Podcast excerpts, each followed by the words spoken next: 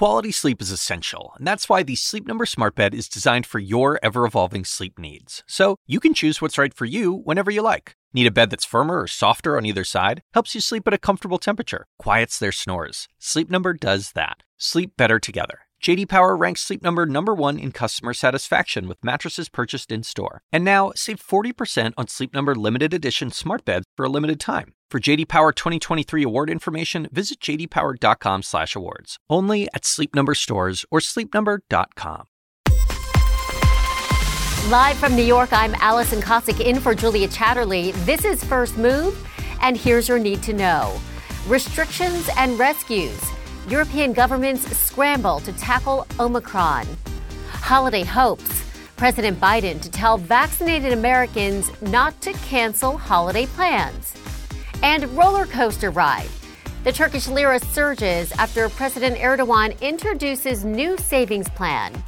It's Tuesday. Let's make a move.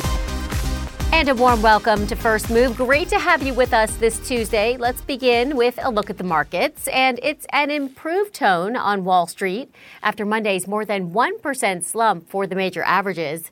European stocks bouncing from the previous session's losses, too.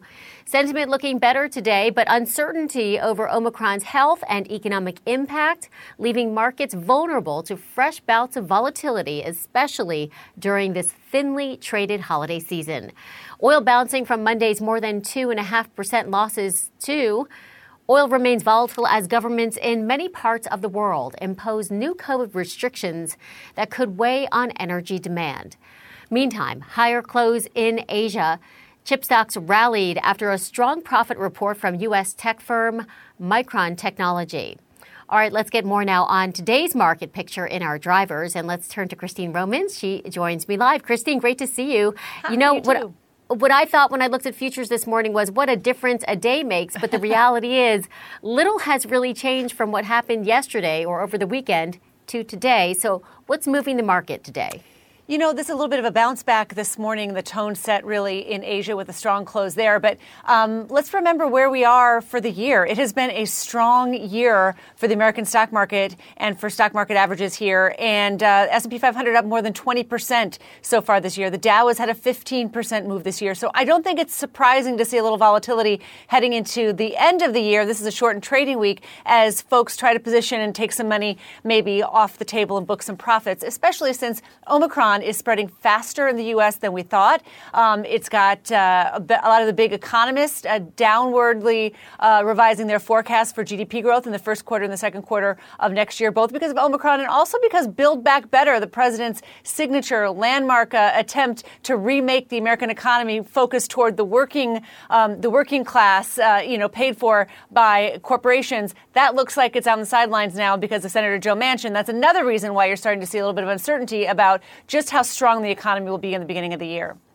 What do you think is the next catalyst for the markets, though? Is it earnings? Is it the Fed? I mean, could the Fed change course even now? Could it be build back better? I mean, could it be split up into parts where pieces of it pass. What do you think? I, I, think that last point is really important. I think there's a lot of headline risk, um, an upside potential, frankly, in the market if you start to see pieces of this bill uh, come back to life. Because remember, these investments in the working class are things that would put money into people's pockets and keep spending going. That's why economists had had about a, a one percentage point higher expectation on on earn, or on on, uh, on GDP in the beginning of the year if you had a build back better there. I think it's important to talk about profit margins though here too. I mean, it's been kind of flying under the radar but you know, profit margins are at record highs. I mean, companies have managed so well during COVID that even the real risk of three interest rate hikes in the beginning of next year hasn't taken that much really off of the market overall. And I think that's because overall, companies are earning. They have great earnings power and earnings potential, and that's expected to continue into next year, especially if you start to get a handle on COVID 19. Yeah, it's something we can easily forget about as we see these huge gyrations in the stock market that these companies are actually doing pretty darn well. Christine Romans, yeah. thanks so much. Nice to see you. Good to see you too. A short while ago, the UK unveiled $900 million worth of financial support for the hospitality sec- uh, sector. It is one of three special measures introduced as the Omicron surge hits the holiday season. Anna Stewart joins me now. So, uh, Anna, go, uh, go, through with me what you heard uh, about this rescue for the hospitality sector.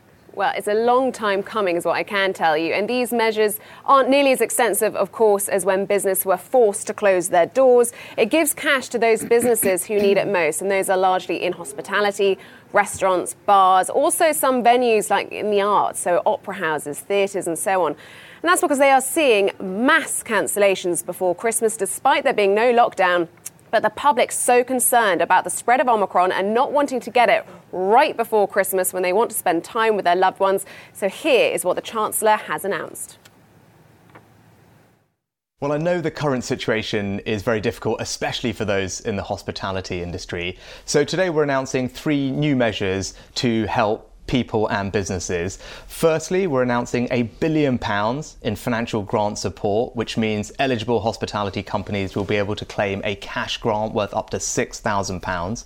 Secondly, we're providing £30 million to top up our successful Cultural Recovery Fund to support institutions like theatres and museums. And lastly, we're reintroducing our statutory sick pay rebate scheme so that small and medium sized companies can claim compensation for the government for the costs of sick pay for their employees.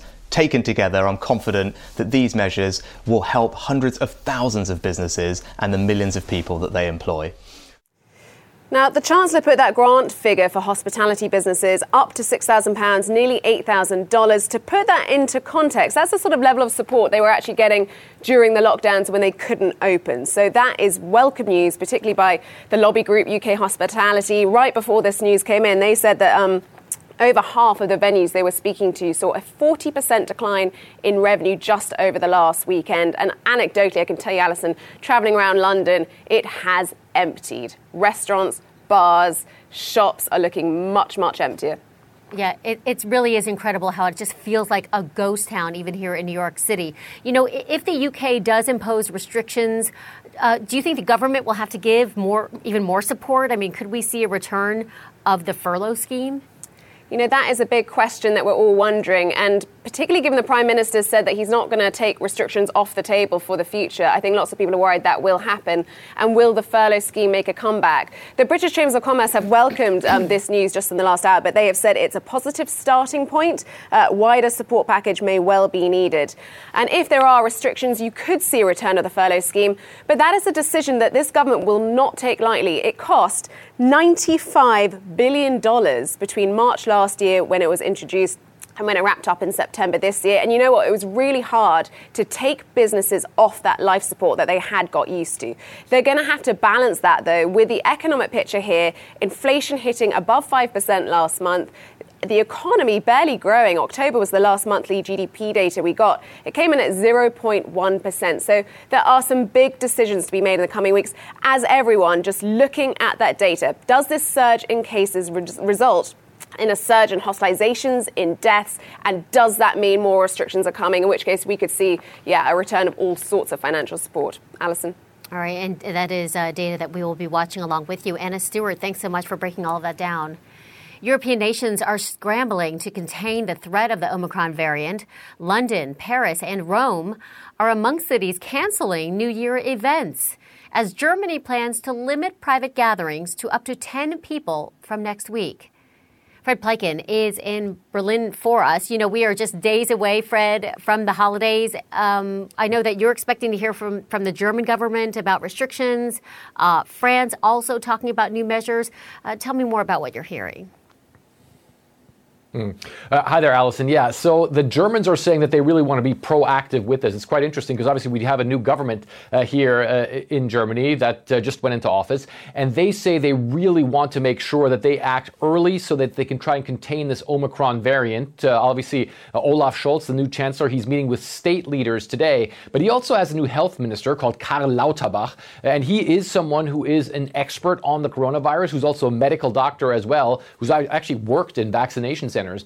And he essentially says that Germany needs to do something before the Omicron virus takes hold here. And one of the things that he said time and again over the past couple of days is that he is in very close contact with the authorities in the United Kingdom to see how things are developing there and to then, therefore, in Germany, see what measures they need to take in order to try and at least slow down the Omicron variant. And one of the things that the Germans say they do want to do is they don't want these measures to take hold uh, during Christmas. So it looks as though Christmas itself uh, seems to not be affected by these new measures. However, uh, from what we're hearing from the German government, they are set to take hold on the 28th of December, and obviously, therefore, have a severe impact on New Year's Eve celebrations. And really, the core of it is what you've just mentioned it's those public gatherings being limited to no more than 10 people, and that counts both indoors and outdoors, but also counts for both vaccinated and unvaccinated people uh, as well. So that's a general thing, and that certainly will obviously make it very difficult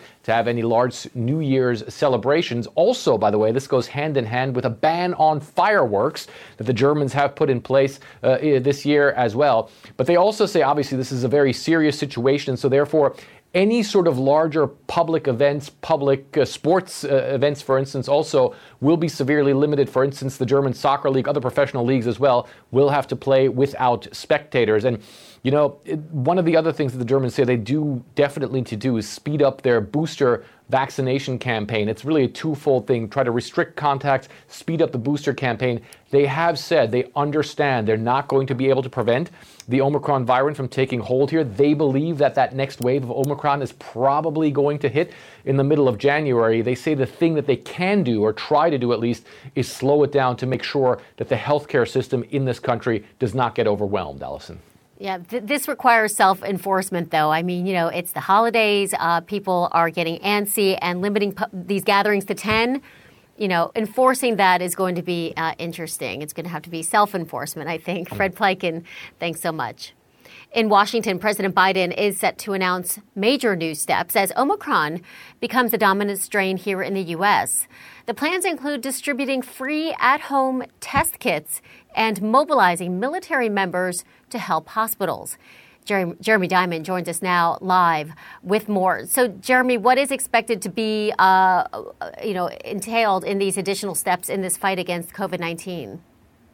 Uh, well, listen, President Biden is going to be announcing several new steps uh, to try and show a stepped up federal response in the face of this wave of cases that we are seeing on the backs of the Omicron variant, uh, now accounting for nearly three quarters of new cases over the last week. President Biden is going to announce this first plan to send about a half a billion, to purchase first a half a billion free at home COVID tests and send them to any American who requests them via a new website that's going to go online uh, beginning next month. Uh, there's also going to be expanded federally run uh, coronavirus testing sites, with the first one being established this week in New York City, one of the areas that has been the hardest hit by this new wave uh, of coronavirus cases. Also, already, uh, new emergency medical teams are en route to some of the states that have been hardest hit uh, by this latest surge of coronavirus cases. And also, the president plans to mobilize about a thousand military service members, including doctors, nurses, and other healthcare professionals who can be deployed to hospitals uh, that are being overwhelmed by cases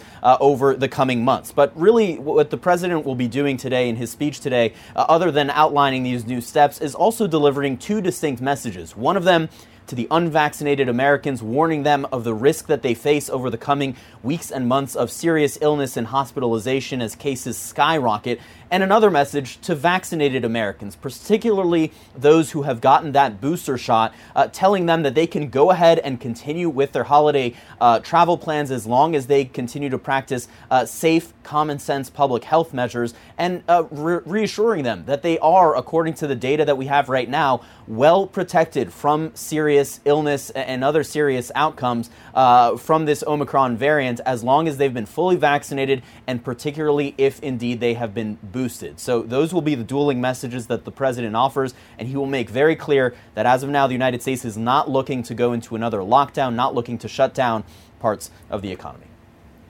these at-home uh, COVID tests, Jeremy, uh, that will be supplied to Americans. I mean, right now it's hard to just buy one if you go to the grocery store here or the drugstore uh, here in the U.S. What about supply? Is there enough of that to give to Americans? Yeah, I mean, clearly every public health expert you talk to say that we do not have enough testing uh, here in the United States. It's not accessible enough, it's not available enough. Uh, so this is going to be an effort to get more tests into the hands of Americans. But the White House also making clear that it will continue to use as necessary the Defense Production Act uh, to ramp up production of those tests. Uh, clearly, uh, more is needed. If you think about uh, a half a billion tests, that may sound like a lot, but this is a country with a population of 330 million plus uh, Americans. So uh, it, it's obviously that testing supply can go very quickly. And beyond that, of course, there's the question of what do Americans do right now? Uh, you know, these tests aren't going to come online until the beginning of the next month. There's also this plan to have insurance reimburse Americans for the te- cost of tests that they purchase themselves. That's also not going into place until next month. So there is this gap of the next few weeks that will be difficult for many Americans. Okay, and President Biden's official announcement coming in about five hours. He will speak to uh, the, uh, the American public. All right, Jeremy Diamond, thanks very much. And these are the stories making headlines around the world. The Turkish lira's roller coaster ride continues. It jumped more than 20% against the dollar after President Erdogan unveiled measures to prop up the currency yesterday.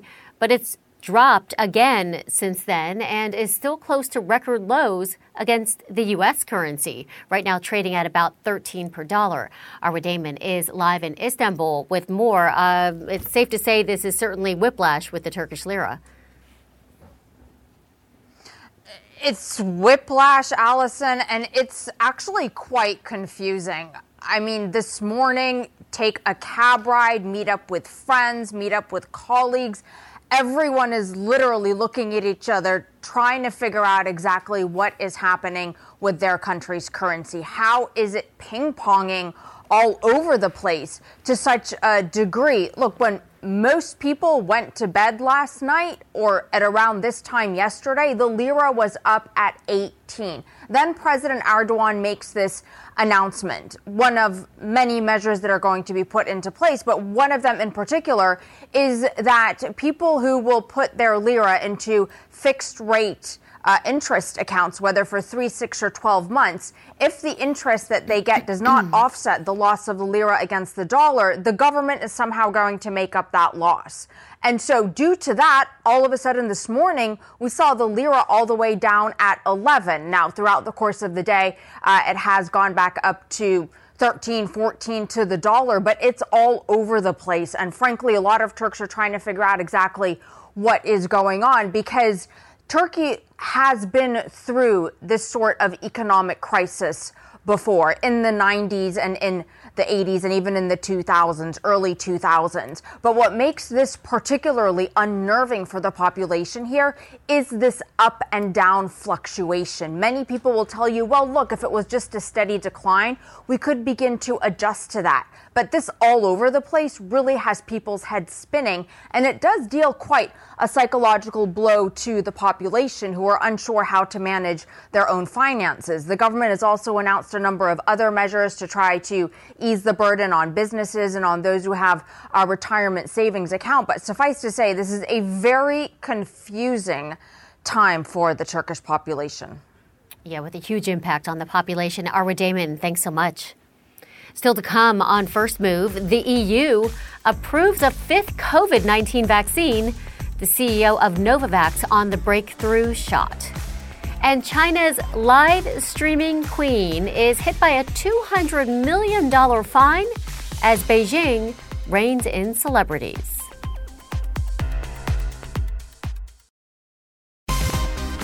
Welcome back to First Move. I'm Allison Kosik, and U.S. stocks still look set for a higher open a turnaround in sentiment after Monday's across-the-board losses.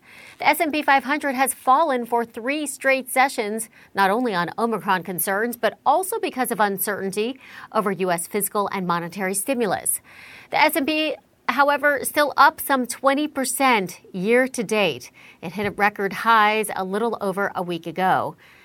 Nike, meantime, on track for strong gains. Shares set to rise more than 4% after the sports apparel giant reported better than expected earnings and sales, driven by strong growth in North America. Nike says it is in a much stronger competitive position now than before the pandemic. Joining us with her market and economic insight is Kristina Hooper. She's the Chief Global Market Strategist at Invesco. Kristina, great to see you. Allison, great to see you too. We really have to keep tabs on this market because it literally changes every day. They were rattled by the, you know, by the weekend headlines of the spread of the Omicron variant. Today it's a different story, but there is more uncertainty into play here. Talk with me how investors should approach the market, one that really just seems to be reacting to these fast-moving COVID headlines.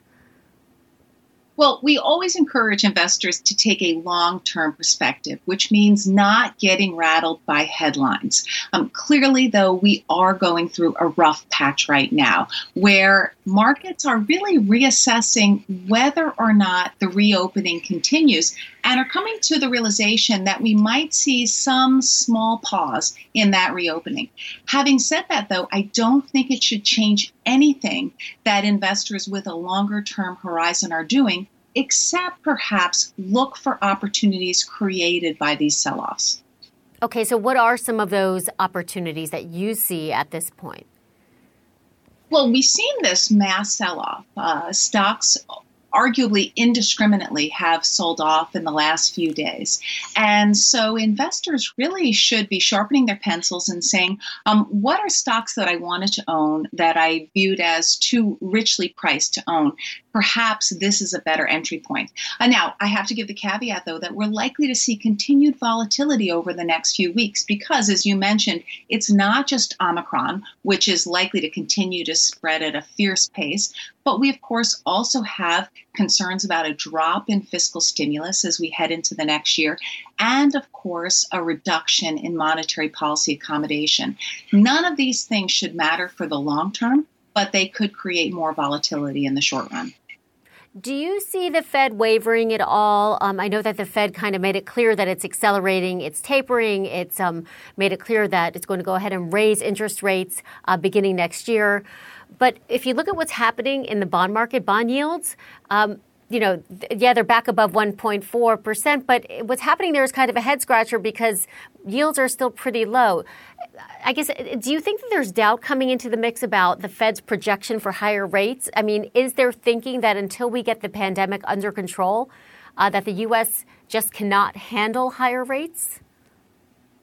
Well, the Fed has always tried to, in recent times, retain as much flexibility as possible. And really, what we've seen the Fed do over the last few months in particular is say that we could go in a variety of different directions. Yes, right now we're going to accelerate the taper, but we are going to be very much data dependent. And there is no uh, strong uh, correlation between when tapering ends and rate hikes begin. So the Fed has retained that, what we call optionality, uh, and that makes a big difference. Uh, that means that we could see the Fed easily reverse course if it views Omicron as a very significant threat to the U.S. economy. Do you agree with um, the growth outlook projections that have been dimmed, that have been lowered, uh, not just by Goldman Sachs, but from Moody's as well, predicting 2022 will see uh, slower growth? Well, I think as we sit here today, there are a variety of different paths the U.S. economy and, quite frankly, the global economy could follow. Um, certainly, the base case um, would would suggest that we see a slight uh, decrease in growth projections, uh, assuming that we don't get fiscal stimulus, and of course, given that reopenings are being paused because of Omicron. But the reality is um, that there is a best case scenario as well, where Omicron, because it is so incredibly contagious, crowds out Delta. Um, and if it truly is as mild as we're seeing, uh, could in fact uh, bring a, a, premature or a quicker end to the pandemic than many had expected. Uh, so, right now, where we sit, there are a variety of different paths. Um, and that's why the Fed needs to be data dependent and dependent upon um, how this unfolds, because there really are a few different scenarios that could potentially take place in 2022. Okay, still a lot up in the air, uh, but you know we have to remember even with these bouts of sell-offs that we have, S&P 500 still up 21 percent. The Nasdaq, which is at a two-month low, still up 16 percent for the year. Uh, Kristina Hooper, thanks so much uh, for your analysis today. The Chief Global Market Strategist at Invesco, and we'll be right back after the break.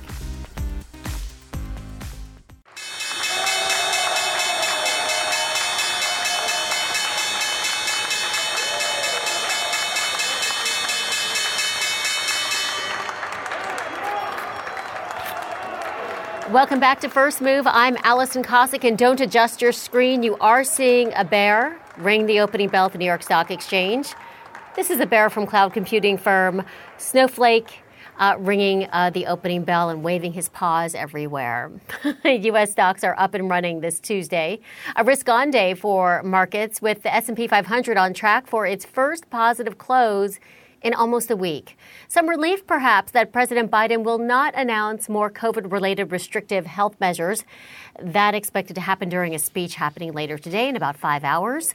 That said, Omicron now accounts for more than 70% of the new cases reported in the U.S. just weeks after being detected. It's a stunning rise that raises fresh fears about how the new variant will affect reopenings. Concern over how riskier assets might perform in a less accommodative monetary policy environment also weighing on sentiment. The Nasdaq now down more than 5% this past month, a more substantial drop than the S&P. The small cap Russell 2000 down 8% the past month as well. All right, let's get more now on what's moving the markets with Dan Ives. He's the managing director of Wedbush Securities. Great to see you, Dan. Great to be here. You know, after hearing from the Fed with, you know, just the expectation that interest rates will be moving higher next week, you know, we've seen tech get crushed. Um, the Nasdaq, even though it's up 16%, so still for the year, it has, it is at a two-month low. Do you think it was overdue for a sell-off, or is, are we seeing the Nasdaq oversold at this point? Look, I think with the Fed now putting those goalposts out there, you're starting to see that risk-off market you know, a lot of the valuation framework for tech stocks. So you're starting to see everyone head for the elevator in terms of a lot of these high beta names. I, I believe this is a digestion period, not the start of a negative sort of trend going into 2022. It's it's a fourth industrial revolution going on across cloud, cybersecurity, EV, as well as artificial intelligence. We're bullish on tech. View this as a buying opportunity. We have a 19,000 Nasdaq target for 2022. So you're not claiming that tech is dead just yet. So talk with me about specifically, let's say, where in cyber cybersecurity are some of the best investments. I know that companies are finally taking cybersecurity seriously. Well, I think that's what you have to separate what's happening on the macro to fundamental. I mean, even what you saw with Micron from from a chip perspective, you, you look at the cloud shift in terms of what we're seeing. Mm-hmm. Cybersecurity names like Zscaler, CrowdStrike, CyberArk. You know, I think are some of the names that are really going to benefit as well as Palo Alto. And I think in terms of cybersecurity, this is just the start of a golden age, along with cloud, where Microsoft continues to be our favorite. Why do you see with cybersecurity this is becoming a golden age? What are the things that are uh, sort of catapulting it into that space? It's the threat nature. I mean, if you look at the threats we're seeing, both bad actors and nation states, it's unlike anything we've ever seen. Especially as more enterprise and governments move to the cloud, more endpoints are exposed. And that's why you're starting to see you need to protect those endpoints, which is why cybersecurity and clouds almost become a, I'll call it a perfect storm of demand.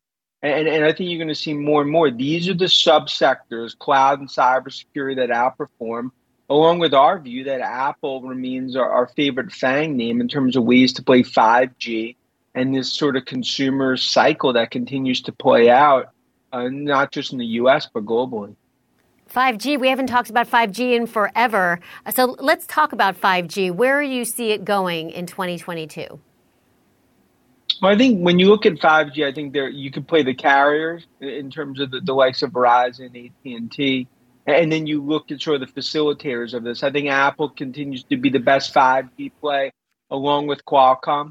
And, and uh, because I think there's a chip way to play it, also Marvell or other ways to play 5G.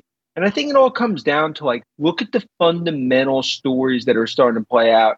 You look at Micron's numbers last night. I think it indicates to us just bullishness for chips. We think chip shortage starts to alleviate in the first half of 2022. That removes a dark storm for, for tech stocks. And I think 5G, another way to play the international play would be names like Samsung. I think that's going to be front and center at CES in early January. You also mentioned Apple, and Apple has really become sort of the safety stock for so many investors. But some are predicting this is a stock that's uh, that that could be a, a bubble that's expected to pop next year. Do you agree with that? Look, I mean, the haters, they hated at 1 trillion. At 2 trillion, they despise it. And at 3 trillion, they'll be screaming, you know, into the empty forest. Because, look, to me, it's about a re rating in tech stocks. You look at Apple, it's not just about this iPhone cycle that continues to play out. You look at services, that's a big part of the re rating. We believe Apple as well as Microsoft are both $3 trillion market caps in 2022. The haters will hate. We continue to view this as a buying opportunity.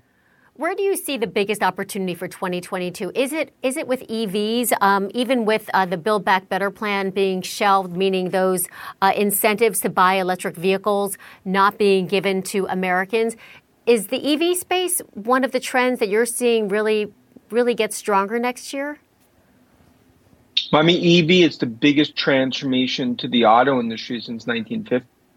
And it's not just Tesla, which continues to be our favorite way to play it. You look at names like GM and Ford. I think those are re-rating stocks as they start to become more successful on EVs. You look at pure plays, names like Rivian in terms of ways to play and then also even supply chain.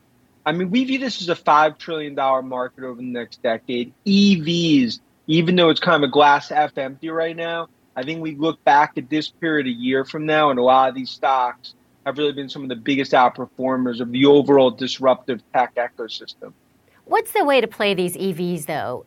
Should should you buy an ETF um, that includes you know lithium batteries and just sort of runs the gamut?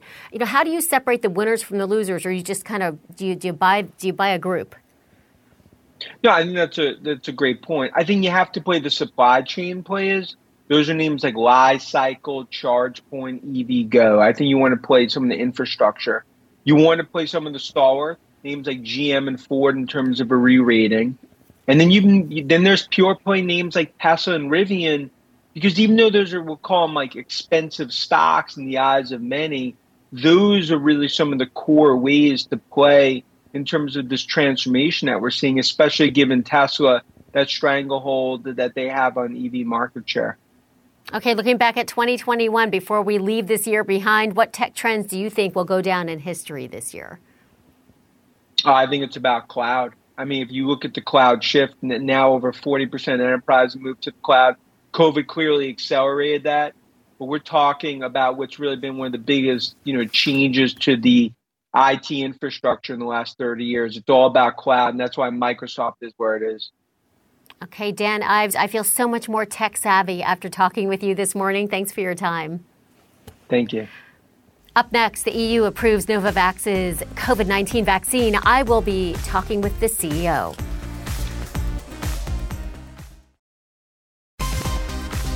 The European Union has approved Novavax's COVID 19 vaccine. This is the fifth shot the bloc has authorized, but it is the first that is protein based. Novavax says the technology is older and easier to produce and ship than the mRNA vaccines.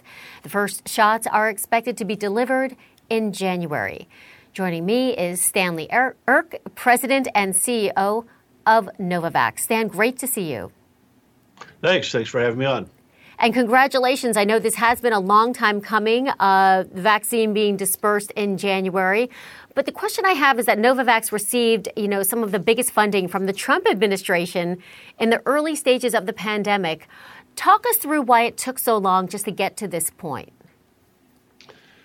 Well, um, we started uh, this journey uh, a year and a half ago with no manufacturing capacity and no product development and and uh, assay development uh, as, uh, assets and we've been building that uh, internally all the way along. And so we've done it uh, at at uh, warp speed, which is what the the administration's name for the for the project was. And we've we've we've gotten there, and, and now we can produce product on, on a global scale. You know, there is a reluctance to get the COVID 19 vaccine because there is mistrust in mRNA vaccines. We're especially seeing this in Germany. Um, Novavax, Novavax's vaccine is expected to change that because of the kind of vaccine it is. So, describe why your vaccine is different, and do you think that your vaccine, uh, because of the, the technology, will it be enough to convince those that otherwise wouldn't get the shot? Is it enough to convince them to go ahead and get the shot? Well, I hope so. I mean, you you always have all vaccines have a safety database that you build up before you go into humans, and we've we've done that. We use a we use a simple protein that's injected into the muscle, which is what many vaccines historically have been, and and uh, it's it's got a very good efficacy and safety profile that we've developed over the years and we've used it in other vaccines and for influenza and, and other vaccines as well. So so we think it's it's going to be uh, widely accepted. Uh, the another aspect of our vaccine is is that it's very stable, so we can we can ship it at at uh, simple refrigerated temperatures and and leave it at room temperature for several hours, and uh, and that that allows us to get uh, the vaccine uh, distributed throughout the world. Stan, you know, so many of, of the studies of the data done with your vaccine to show efficacy, they happened when alpha and beta variants, that when they were prevalent. Now it's all about delta and really Omicron. How effective is the Novavax vaccine against the Omicron variant? Well, we don't know for sure yet, uh, but based upon the data we have against alpha and beta and delta, uh, we, we generate very broadly neutralizing uh, antibodies. So we should get a protective response against uh, a lot of the variants, and, and we hope including Omicron. We'll know we'll know soon. We're doing measurements of of uh, of Omicron antibody activity now that uh, from previous vaccinations, and so we'll know that that will guide us toward uh, the development of, of an Omicron vaccine or the determination that our current vaccine is is sufficiently uh, uh, efficacious against Omicron. Did you see Omicron coming? No, I think I, you know, I think everybody uh, now understands that the, there's going to be variants uh, for a long time, and, and we have to have vaccines that are broadly protecting. How do you keep up as a vaccine maker? How do you keep up with the rapidly changing variants? Well, it's a great question, but but we have some experience in that. We've got a we we, we have developed a, a flu vaccine, and specifically to show that our vaccine works against flu variants. As as you know, uh, the vaccine changes every year for flu because the flu uh, uh, has variants every year, and so so our our platform allows us to uh, be confident that our vaccine will work against uh, various variants. Is this a situation where you think we're just going to need shots forever? That we are going, just like the flu shot we need every year, we're going to need a coronavirus vaccine every single year? Great question. Could be. Uh, in fact, we're in clinical testing now, in human testing, of a vaccine that is, has both flu and um, COVID. And uh, our expectation is, is that we'll, we'll have data that shows that it's effective against both. And it could be that you take uh, a flu uh, COVID combination vaccine uh, every year. And as far as the vac- your, no- your vaccine goes right now, you know, Moderna, Pfizer, getting boosters right now, and there's sort of a realization that fully vaccinated means three shots. Are you seeing that with your vaccine?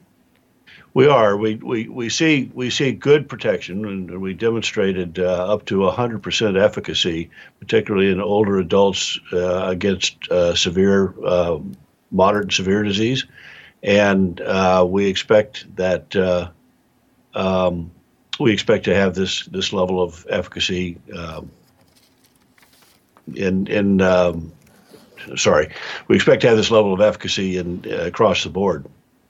Okay, and what about possible authorization in the U.S. for the Novavax vaccine?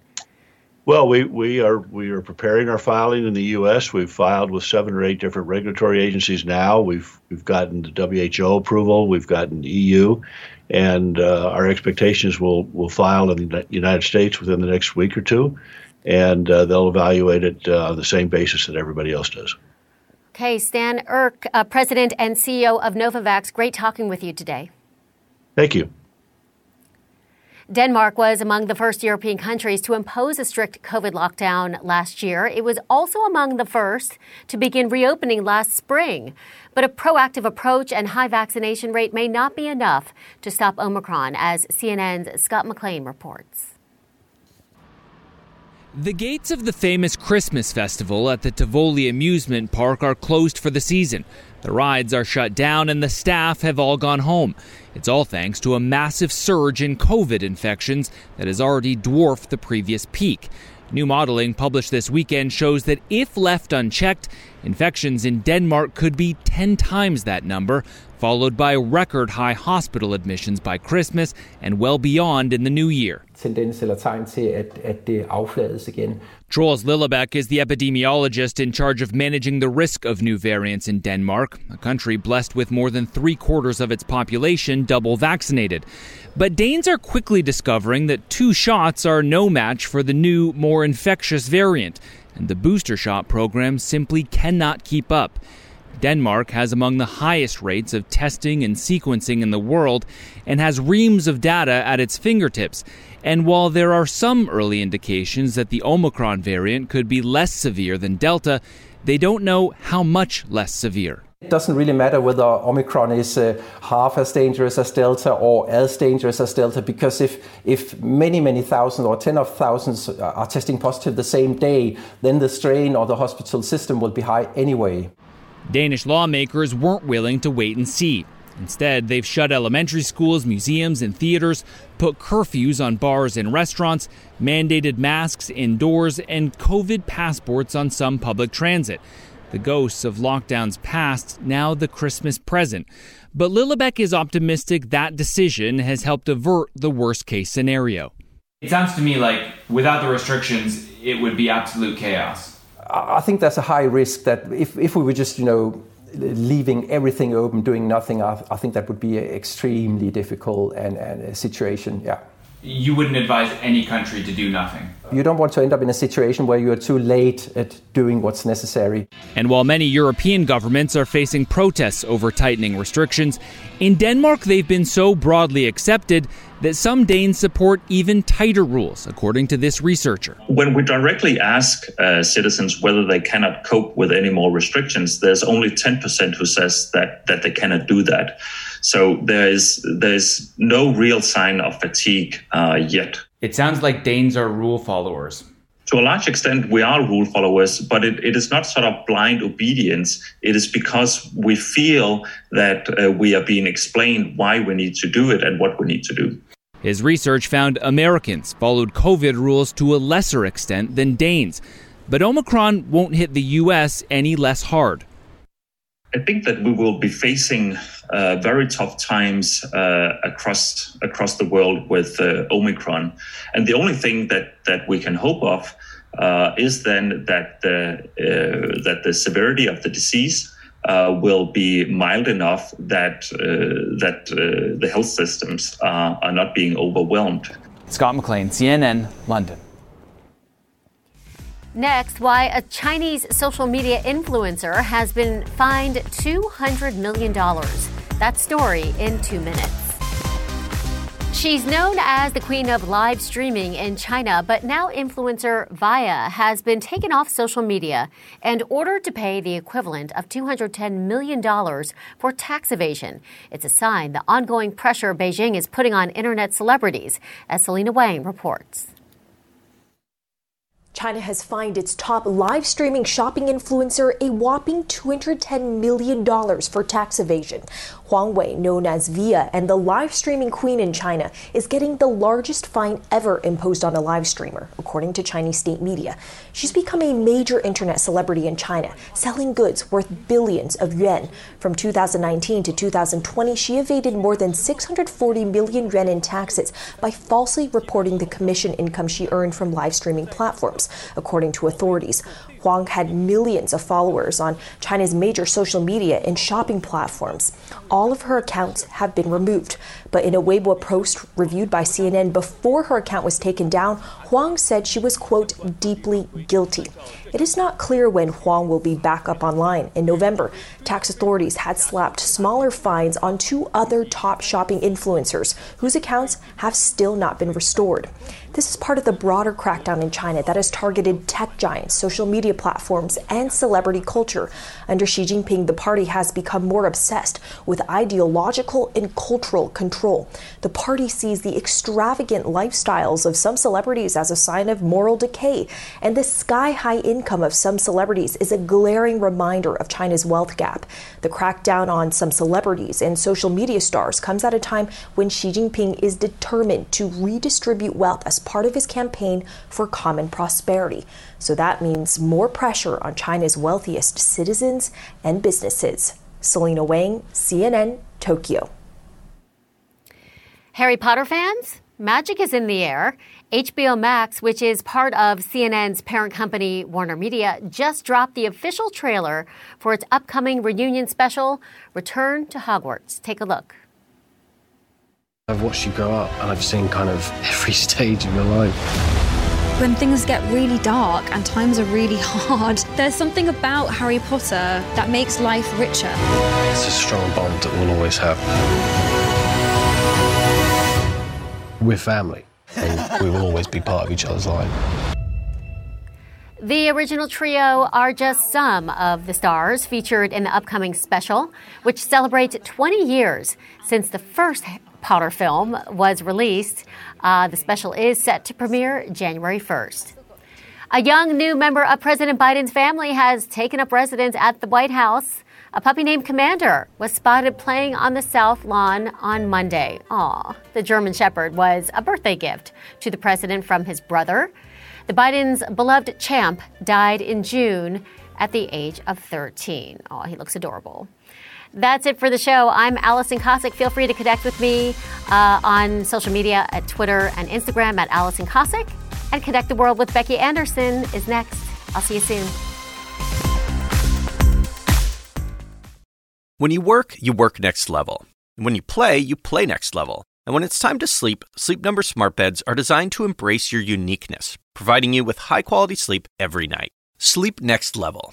JD Power ranks Sleep Number number 1 in customer satisfaction with mattresses purchased in-store. And now, the Queen Sleep Number C4 smart bed is only $1,599. Save $300 for a limited time, only at Sleep Number stores or sleepnumber.com. Prices higher in Alaska and Hawaii. Quality sleep is essential, and that's why the Sleep Number Smart Bed is designed for your ever evolving sleep needs. So you can choose what's right for you whenever you like. Need a bed that's firmer or softer on either side? Helps you sleep at a comfortable temperature, quiets their snores. Sleep Number does that. Sleep better together. JD Power ranks Sleep Number number 1 in customer satisfaction with mattresses purchased in-store. And now, save 40% on Sleep Number limited edition smart beds for a limited time. For JD Power 2023 award information, visit jdpower.com/awards. Only at Sleep Number stores or sleepnumber.com.